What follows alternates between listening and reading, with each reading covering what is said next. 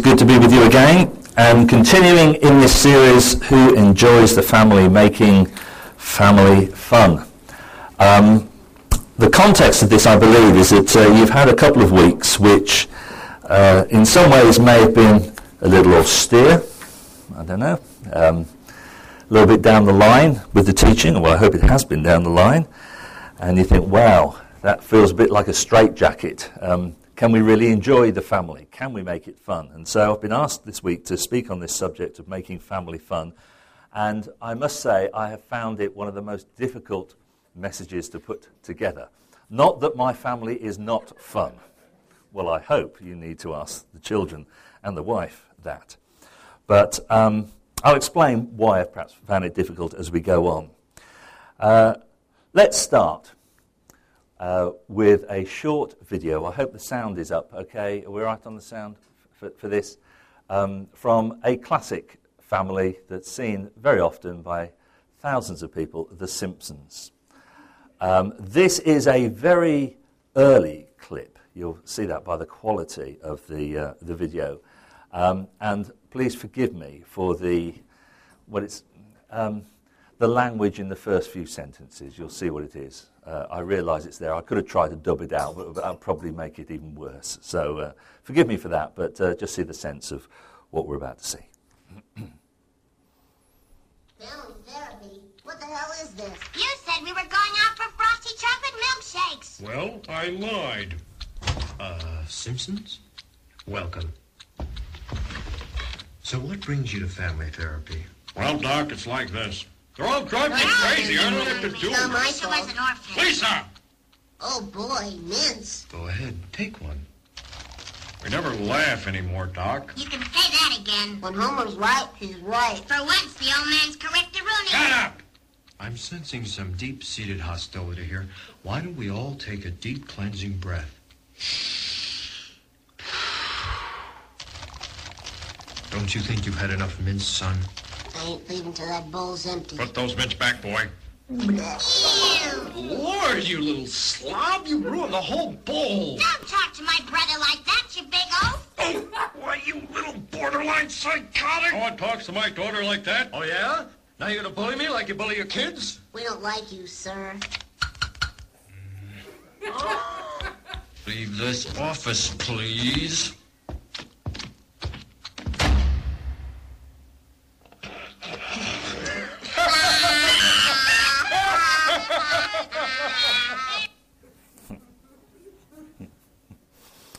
I'm not going to try and get anything too spiritual out of that at all. Just a light start. Um, happy families. Is it possible? Is it more than just a card game? Um, the pressure on the family to be perfect is sometimes so intense that the idea of uh, having any fun from it is sometimes very difficult. Um, is it really possible to have a happy family all of the time? Um, I don't know how many of you know of Milton Jones. Milton Jones is a Christian comedian. He's uh, regularly on television and, and the radio. And I heard him being interviewed about the subject of comedy and humour some time ago. And he made an interesting observation, and I'm not sure if it's true, but I'll throw it out, see what you think. He says that all fun, all comedy, all humour is at the expense of somebody else. For example, take uh, the classic man slipping on a banana skin. Okay? We laugh, the man gets hurt, or he's at least embarrassed. So, is it possible to have fun within the family um, without somebody feeling put out or uh, on the sidelines? Um, can parents thoroughly enjoy themselves and the kids be thoroughly bored? Or vice versa, can the children be enjoying themselves and the parents on a knife edge wondering what their children are getting up to? So, is it really possible to have fun? What goes on behind closed doors? Is family to be enjoyed or just endured until at last the children fly the nest and the parents can go, ah, now we can get on with our life? Well, again, like I said last week, there are plenty of books and advice and courses that you can go on that perhaps will try and help you to make more fun out of your family. Um, and if you want to see those, well, have a word with the elders here, and they'll, I'm sure, point you in a good direction. What I want to do this morning is break what I've got up into two sections. First of all, I want us to have a look uh, very briefly and not in depth at a passage of Scripture and get a few principles from that, some of which you've probably already covered, but as a bit of a basis for us then moving on to have a look at some practical ideas of how we can make family fun. So, what I'd like us to do is turn to Ephesians, sorry, it's up there on the screen, isn't it? Yes, Ephesians in chapter 5. Ephesians in chapter 5 and verse 22 through to verse 4 of chapter 6.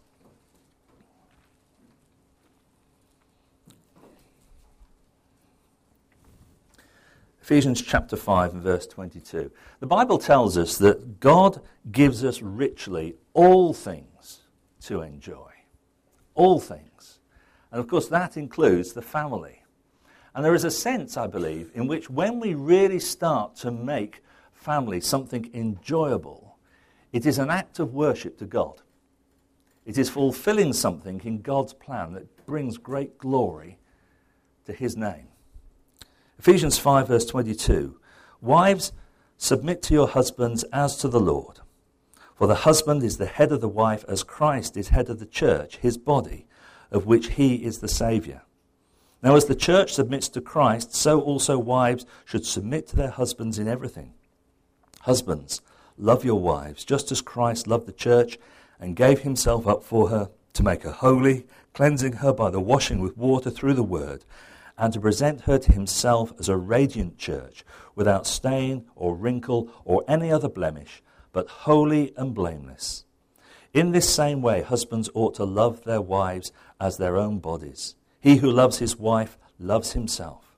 After all, no one ever hated his own body, but he feeds and cares for it, just as Christ does the church, for we are all members of his body. For this reason, a man will leave his father and mother and be united to his wife, and the two will become one flesh. This is a profound mystery. But I am talking about Christ and the church. However, each of you must also love his wife as he loves himself, and the wife must respect her husband. Children, obey your parents in the Lord, for this is right. Honor your father and mother, which is the first commandment with a promise that it may go well with you and that you may enjoy long life on the earth. Fathers, do not exasperate your children. Instead, bring them up in the training and instruction of the Lord. Now, there's a whole lot there that we're not going into, but some big principle stuff, which hopefully will be a bit of a foundation for the second uh, section of what I want to say this morning. The first one is very clear there that Christ is the head of and also an example to the family.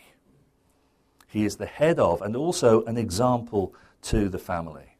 Now, do not get me wrong with what I'm about to say, because I believe that the way that we are put right with God is by grace through faith. And we've been thinking so much about grace this morning, and I found that tremendously moving and very useful. And I want to pinch some of those clips, please, Darren. All right.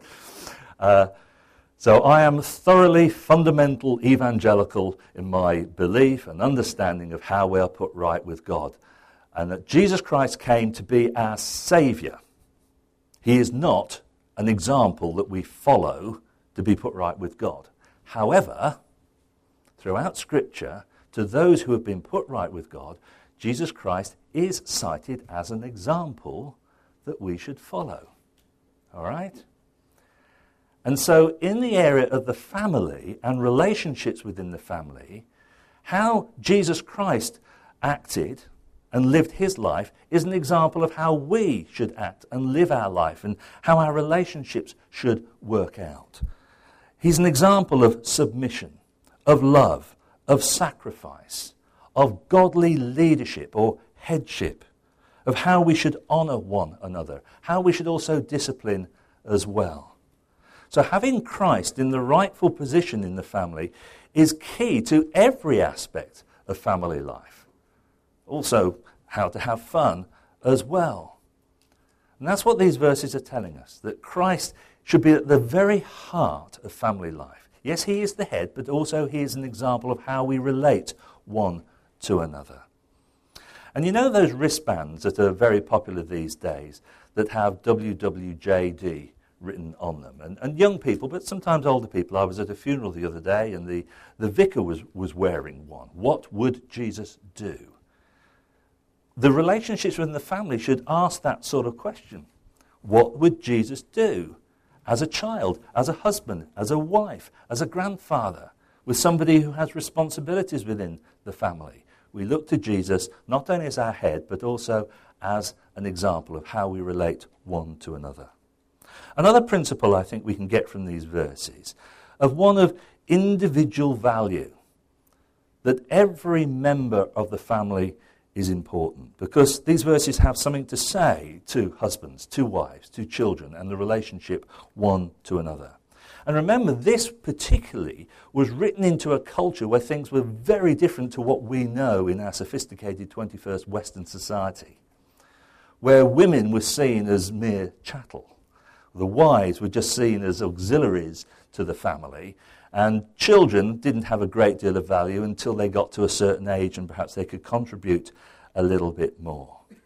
Now, you'd say, well, perhaps this isn't quite so uh, applicable these days in, in, in the West, in our society. But I'm just wondering whether the pendulum has swung uh, uh, so far the other way. That phrase that I've used there, that every member of the family matters, will know that if you're in education, there's a certain phrase that is used a lot every child matters. And we now live in a child centric society where there is so much emphasis put on the child, almost to the exclusion of anyone else in the family. Now, don't get me down that road at the moment because I've got a year and a half's experience of things I'd like to say about this. But we seem to worship at the altar of the child these days, and that's the only member of the family that really matters. Doesn't matter about the parents, doesn't matter about the grandparents, doesn't matter about the extended family. What we see from the Word of God here is that not everybody is equal, and not everybody is the same. But everybody has value and matters to God. So there is individual value here. And then there's that strange bit, really highlighted in verse 32, where it talks about the husband and the wife coming together and becoming one flesh. And this is a profound mystery. At its best, the family unit can be an example of how God views us and treats us and his relationship with us. Now, specifically, it's using the husband and the wife here. But the way that a family conducts itself, by what it does in private and in public, can be a demonstration at its best of how God deals with us. The family, in its diversity, in its recognition of authority and subjection with humility and love should be a reflection of the character of God. In families, at its best, it can be a taste of heaven. This is what God intends with all the different people working together, recognizing each other's position in the family, and honoring God. There is something there that is a reflection of what God intends between us and Himself. Now, with those very broad principles and what you've been looking at over the past few weeks as well, I want to give you a, a few tips on how to enjoy family life. And I need to put a number of riders here, sort of exclusions. I am not putting my family in front of you as the best example of what a family should be. Um, we have made and continue to make lots of mistakes in our family. But after uh, 36 years of marriage and children who are now in their 30s, who've now got their own children, um, we are still together and we get on well and we enjoy spending time together. In fact, when I leave here, I'll be going home and the whole family will be around for uh, Sunday lunch. Three generations. And I must say, if there's one point in my life which I could freeze and just say, um, can we just pause here for some time, it would be the point just before we all sit down for the meal, when it's just been absolute chaos with the kids running around. My two daughters get together, they're both teachers, and so they'll be catching up on school. And the two sons in law will be together and they'll be catching up on football and other manly things. And uh, I'll be fending off the children, and Angela will be getting the dinner ready, and she'll say, Right, time to sit up. There's just at that point when I just think, This is it. There's just something glorious about this moment. It will then degenerate into chaos again. And when the kids go at about four o'clock this afternoon, Andrew and I will sit down with the mess still there and we'll go, Oh, we're glad that's over. Until next week or whenever they come round again. Um, I haven't got it perfect, but I thoroughly enjoy my family. And I think my family thoroughly enjoy the family as well. So this is why I've sort of hesitated and found this hard because I'm not trying to put the Cooper family up as ideal here. Uh, in your uh, midweek study, I've given these points that I'm going to give to you. And uh, you might want to add to them. You might say, well, no, I don't consider that to be important. I, I, I think this. But here's a few examples of perhaps how you can make family fun in your situation.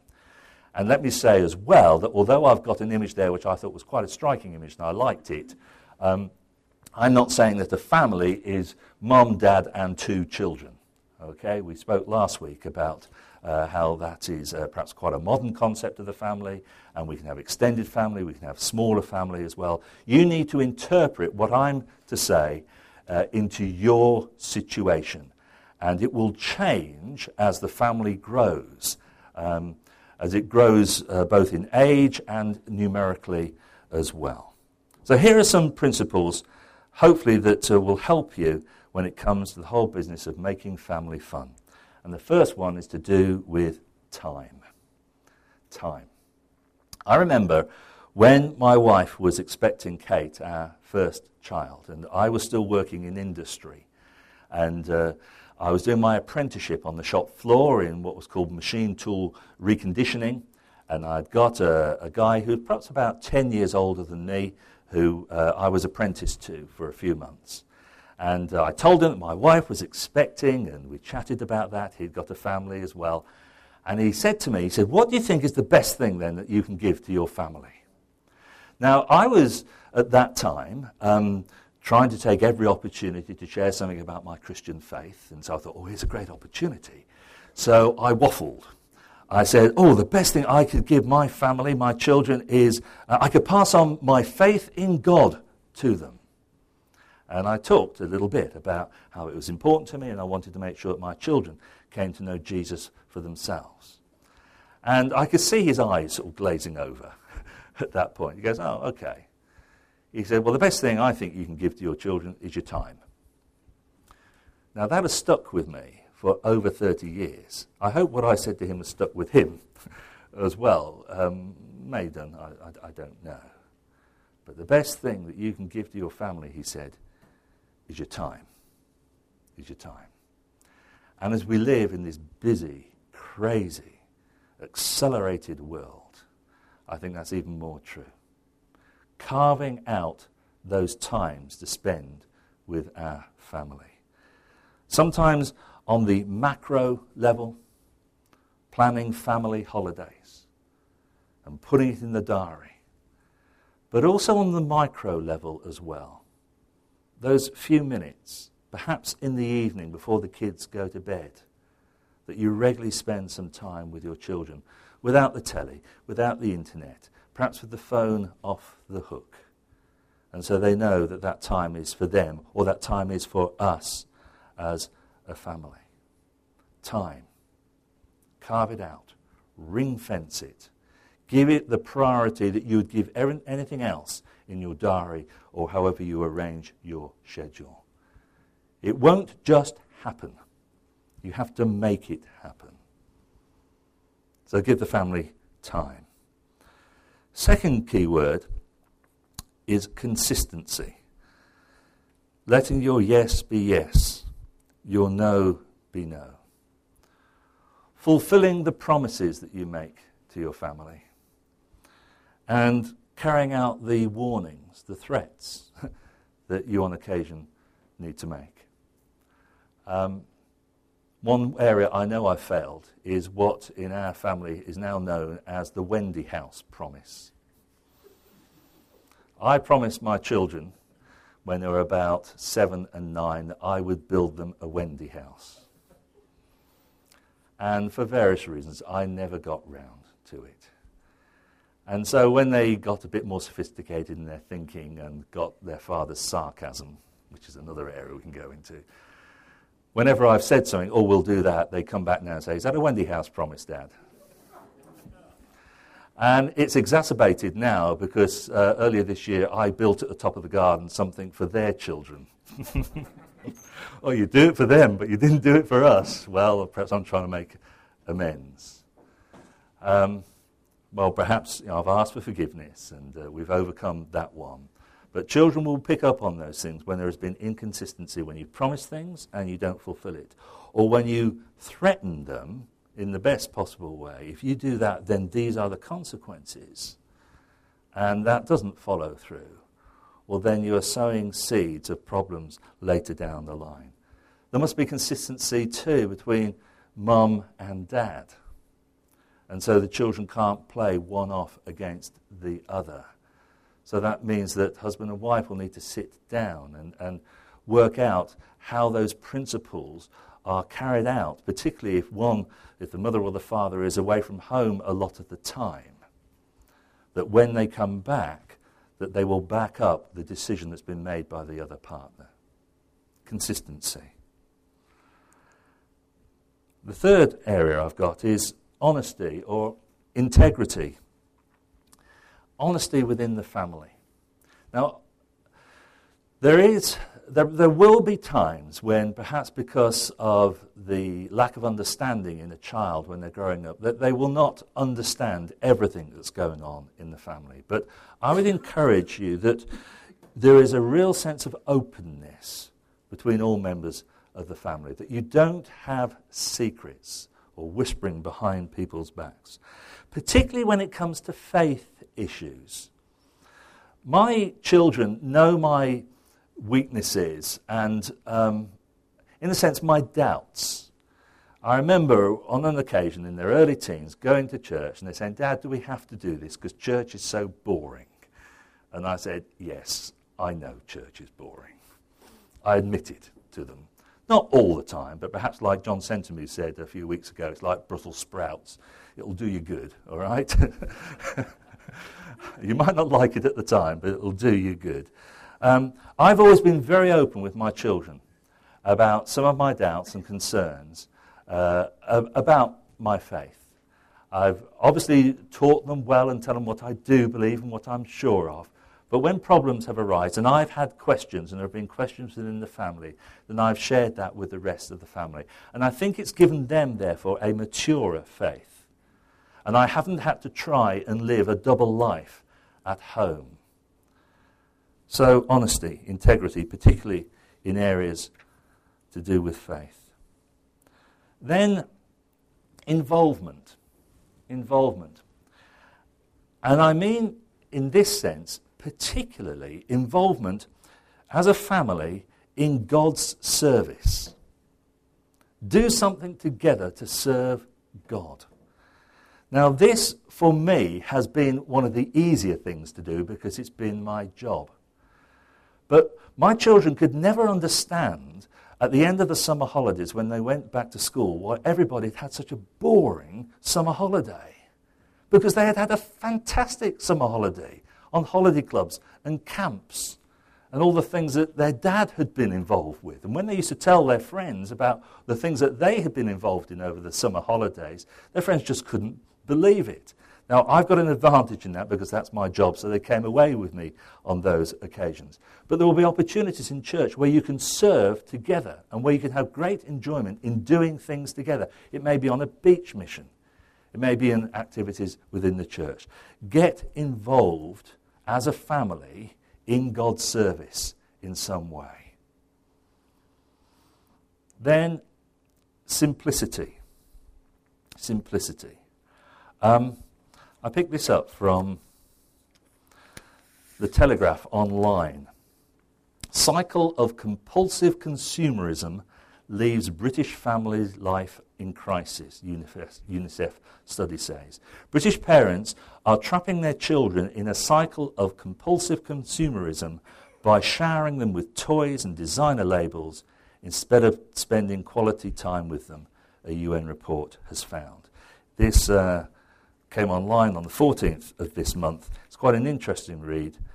Um, but it says, We are probably the most secular society in the world. We do not have the counterbalance of religion, but at the same time, we are very, a very driven society and very into pro- the process of making money.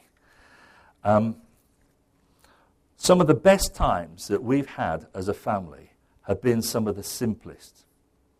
Uh, the tendency today that if you haven't been to Disneyland Orlando or Florida or even Paris with your family, that somehow you have missed out. And that's the way you have fun with your family. You spend a lot of money and you do these big things. Don't succumb to that. Because some of the most precious times can be the simplest. Don't require a lot of money, perhaps don't require any money, but require a bit of planning and a bit of thinking. I remember learning this myself when uh, when my children were very young, I spent some time away uh, working alongside a church down in Plymouth. And I stayed with a family, some of you might know them, Stuart and Jenny Dan. And uh, they're the leaders, uh, some of, one of the leaders of uh, the church down there at, um, at Efford now, although it wasn't at Efford when uh, I used to go. And I used to do extended missions down there. And so I was away from home and used to stay with, with the Dans. Now, they have I think it's three, three girls who were just slightly older than my two. And uh, to see how Stuart, in particular, um, really did things with his girls taught me so much. And it wasn't going out, it was just things around the house.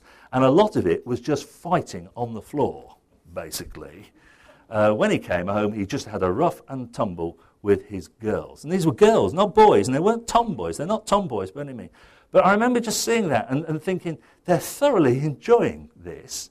And it didn't cost anything except a bit of time. So it's back to the first point that I made. But it was the simple things that were the important things. And all his girls are going on so well with the Lord, and it's a lovely family to, to be with. And I remember learning from that and introducing similar things into my own family life. And if you were to ask my girls what, what were some of the best times, the fun times, the most enjoyable times as you look back? Well, they might mention the fights because, yes, we still, well, we don't still have fights, sorry. I, I, fight with the grandchildren now. But um, uh, I say, what, what were the, the most fun times? They, they might say those sort of rough and tumble times, but I'm pretty sure I know what they'll say. They'll say it was the time on a Saturday night when we used to get the mattress down off our bed, the big mattress, and put it in the front room and hire a video, and you can tell how long ago this was because it was a video. And then we would get all the duvets and cushions, and we'd get some eats as well, just some nibbles. And uh, we would just spend the whole Saturday evening watching a video, and everybody would drop off in their own time. Nobody would go to their own bedrooms. And usually it was mum and dad who went to sleep first. and then the kids would drop off. And then we'll wake up on the Sunday morning and have to clear the house up uh, before all the activities of Sunday. And they were just special times. And that's all it was, just getting everyone having a sleepover in our own house. Didn't cost anything. But now my kids are doing it with their kids because they thought, that was great. We just so enjoyed that. Simplicity. Simplicity. Another word, encouragement. Encouragement. This is really a, a negative example here because a friend of mine excellent musician. Um, he's made his own albums, sings um, in, the, in the public realm a great deal, a fantastic musician. Uh, said to me a few years ago now, he said, he said, you know, he said, my dad has never said well done for anything I've done. Has never acknowledged the records I've uh, released and, and everything. And it's a real thorn in his flesh, and it's reflected in his own family life, I think. He never had that encouragement from his parents. So let's make sure we don't extinguish any of those sparks that we may see in our children. Um, it is so easy, if you've got a bit of a sarcastic trait in you, to be sarcastic to, to children and to put them down. And avoid the public put downs as well. Not only with your children, but with each other, mothers and fathers as well. Watch how you speak to each other in public because the signals that that sends out to others as well as to your own family as well. And it's not always with what you say, it's with the way you look. I mean, my, my, my kids now say it doesn't work, Dad, but I, I pull my glasses down and look at them like this, and they say, No, it doesn't work anymore, Dad. But it used to. Just a look, a certain look, could reduce some of them to tears. Um, encourage them. Encourage them. Then, my, my final one is inclusion. Some families can become very exclusive. That they do things together and they only do things together. And when they shut the door, everybody else, obviously, is shut out. So we have family times together. We just do this together. Can I encourage you to broaden your horizons a little bit?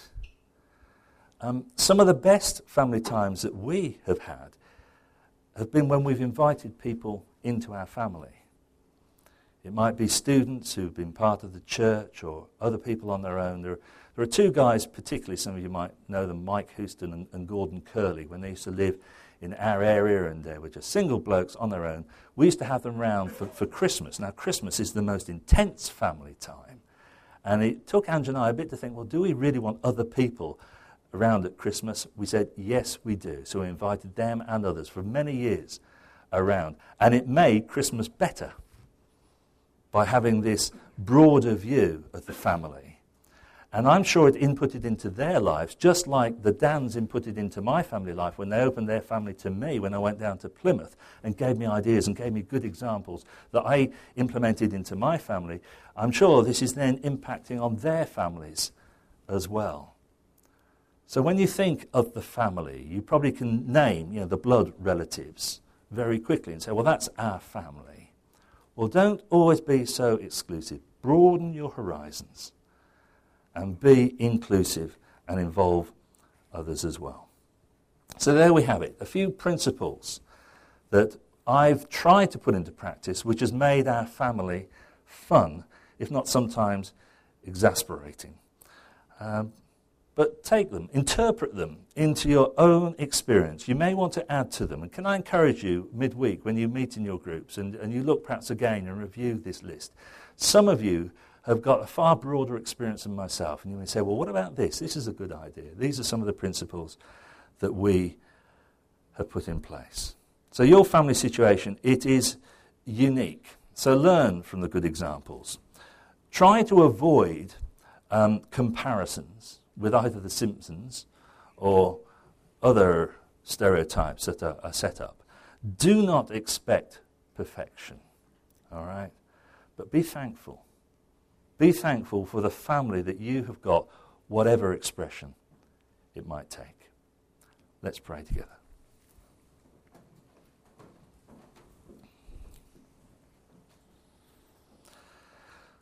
Father, the family is something that you have put your mark upon. That when a husband and wife get together and children come from that union, it's something that you bless.